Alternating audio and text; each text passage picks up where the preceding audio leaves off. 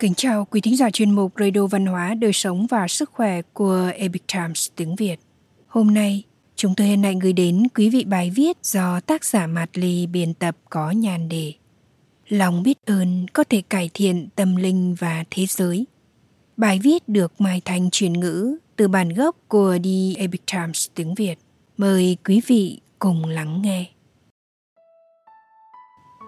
Các nghiên cứu khoa học đã xác nhận rằng lòng biết ơn làm giảm huyết áp, ngủ sâu hơn và kéo dài tuổi thọ. Nếu bày tỏ lòng biết ơn là tốt như vậy, tại sao thường khó nhìn thấy? Những người biết ơn ít bị trầm cảm hơn, chịu đựng được chấn thương và có khả năng kiểm soát căng thẳng tốt hơn. Một số yếu tố tâm lý ngăn cản chúng ta biết ơn nhiều hơn. May mắn thay, bây giờ chúng ta bắt đầu hiểu làm thế nào để vượt qua chúng giáo sư tâm lý học Thomas Girovich tại Đại học Cornell đã phát biểu tại hội nghị thượng đỉnh về lòng biết ơn trí thiện Graduate Gratitude Summit vào năm 2013. Ông nói, một trở ngại lớn đối với lòng biết ơn là cách trí óc của chúng ta hoạt động như thế nào. Chúng ta thường nhớ những điều đã trở ngại chúng ta, nhưng lại có xu hướng quên đi những khoảnh khắc mà cuộc sống đã bàn cho chúng ta. Ông cho rằng vì chúng ta là những sinh vật luôn nỗ lực để đạt được mục tiêu và giải quyết vấn đề, nên chúng ta được định hướng một cách tự nhiên bởi những trở ngại mà chúng ta phải vượt qua. Ông cũng nói rằng điều đó thật tuyệt vời cho sự tồn tại vật chất của chúng ta, nhưng nó cũng tạo ra một vấn đề rõ ràng đó là khiến chúng ta không nhận thức được mọi thứ đang hỗ trợ chúng ta trong suốt chặng đường. Tìm kiếm điều tốt đẹp. Một cách để tìm kiếm những điều tốt đẹp, đó là ghi lại chúng. Ví dụ, cô susan fox, một nghệ sĩ và là luật sư đã nghỉ hưu, có thói quen ghi nhật ký về lòng biết ơn.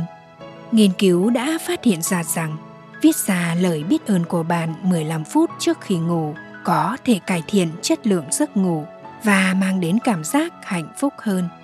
Cô Fox nói, nỗi sợ hãi trong lòng chúng ta ngày càng lớn, nhưng khi ngồi xuống và nghĩ về những gì chúng ta biết ơn, những điều tốt đẹp xung quanh chúng ta, nó sẽ xua tan một số nỗi sợ hãi.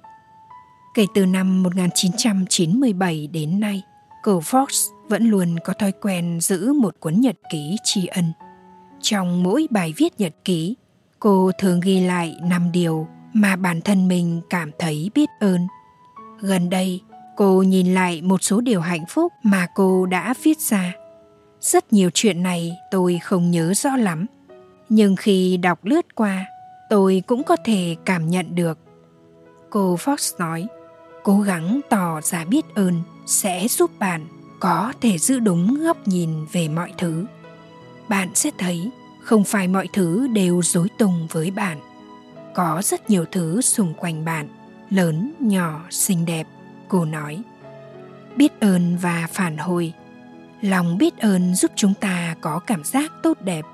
Đồng thời truyền cảm hứng cho chúng ta làm điều tốt đẹp các nhà khoa học xã hội nghiên cứu lòng biết ơn một phần là để thu thập bằng chứng chắc chắn rằng nó củng cố đạo đức xã hội. Theo Robert Emmons, giáo sư tại Đại học California tại Davis, đồng thời là một học giả cấp cao về lòng biết ơn. Lòng biết ơn giúp chúng ta thấy được sức ảnh hưởng của bản thân mình trong một mạng lưới quan hệ rộng lớn và phức tạp. Lòng biết ơn là một phần quan trọng của tương tác cho và nhận. Trong cuốn sách Gratitude Worker A21 Day Program for Created Emotional Prosperity Tạm dịch công việc tri ân chương trình 21 ngày để tạo ra sự thịnh vượng về tình cảm. Ông Emmons viết, nó cũng truyền cảm hứng cho người nhận để làm điều tốt đẹp trong tương lai. Một nghiên cứu đang được thực hiện cũng cho thấy lòng biết ơn có thể khuyến khích các doanh nghiệp có trách nhiệm với xã hội như thế nào mang lại cho các cá nhân ý thức về mục đích và khiến chúng ta có nhiều khả năng đền đáp xứng đáng. Pay it forward. Ba năm trước, cô Stephanie Walkinshaw suýt qua đời. Là một nhà báo truyền thông và là mẹ của hai người con, cô vẫn biết ơn những người đã hy sinh bản thân và cứu sống cô. Mười ngày sau khi sinh đứa con thứ hai, cô Walkinshaw bắt đầu chảy nhiều máu. Sau khi nhập viện, tình trạng của cô ngày càng xấu đi. Nó khá là đáng sợ, cô nhớ lại. Mẹ tôi ở đó càng lúc càng sợ hãi. Bà ấy nhìn tôi không còn giọt máu trên mặt. Môi tôi hoàn toàn xám xịt. Bà ấy nghĩ rằng tôi sẽ chết trước mặt bà. Walkinshaw vẫn biết ơn những người đã hiến máu để cứu sống cô. Một trải nghiệm khiến cô muốn đền đáp.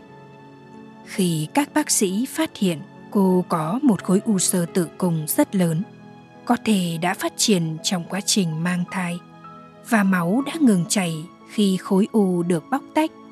Nhưng trong quá trình hồi phục, cô Wackenshaw phải đối mặt với một vấn đề khác. Mỗi khi đứng dậy đi vệ sinh, cô lại bị ngất xỉu. Tôi sẽ hôn mê trong nhiều giờ, cô nói.